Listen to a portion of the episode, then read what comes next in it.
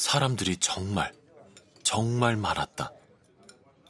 잔 부딪히는 소리, 나이프가 접시를 스치는 소리, 대화 소리, 웃음, 경쾌한 스윙 음악. 하나와 히람이 안내받은 곳은 무대와 가까운 테이블이었다.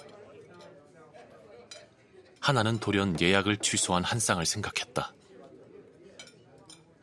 이 자리를 예약하며 그는 상대방의 눈을 마주 볼 수 있는 이 작고 둥그런 테이블에서 청혼을 하려고 했을지도 몰라.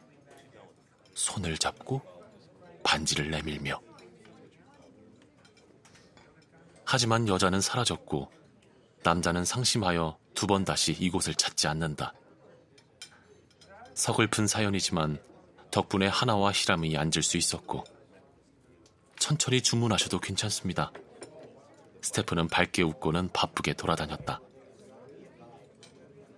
메뉴판을 들여다보니 중국 요리가 눈에 띄었으나 공연이 있는 야간에는 주문을 받지 않는다고 했다. 두 사람은 딱히 배가 고프지 않았으므로 일단 마실 것을 먼저 시켰다. 무대 위에는 뮤지션들이 여유롭게 움직이며 공연 준비를 하고 있었다.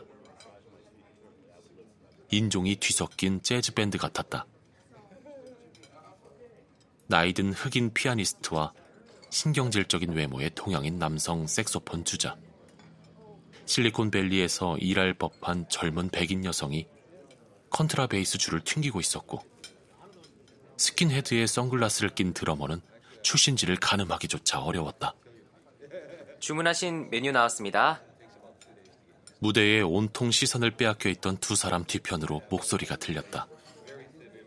고개를 돌려보니 키가 훤칠하고 시원시원한 인상의 남자 직원이 동그란 트레이에서 테이블로 유리병과 잔을 하나씩 옮기고 있었다. 셔츠는 움직이기 편하게 소매를 팔꿈치까지 접었으며 다른 스태프와는 달리 베스트를 추가로 입고 있었다. 만지지 않아도 그것이 가볍고 질 좋은 그리고 무척 비싼 옷임을 알 수 있었다. 그는 오픈호로 병을 개봉한 다음 크리스탈처럼 빛나는 글라스에 술을 천천히 따라주었다. 하나와 히람의 술은 각기 다른 종류였다.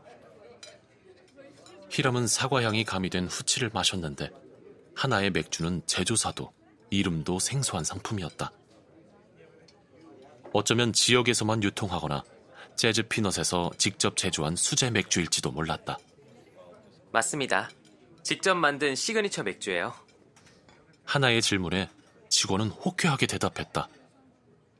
잔으로 흘러간 진흙탕 빛깔의 술은 거품의 밀도가 매우 높아 보였다. 진한 훈제, 그리고 캐러멜 향이 공중으로 터지며 코끝을 기분 좋게 자극했다. 장난감을 바라보는 어린아이처럼 기대감에 부푼 하나의 얼굴을 흘끗 바라보며 직원은 조용히 웃었다. 오랜 경험과 반복에서 비롯된 여유가 느껴지는 풍모였다. 술을 맛있게 마시는 방법이 따로 있나요? 하나가 말했다. 어떻게든 대화를 나눠보고 싶은 마음에서 꺼낸 말이었다. 빨리 술을 비우고 그 다음 잔을 주문하면 됩니다. 직원의 말이었다. 하나는 감탄했다.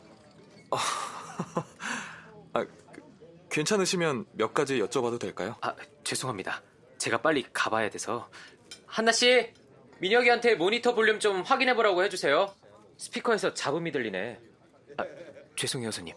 이따가 저를 찾아오시죠. 직원은 임박한 공연으로 바빠 보였다.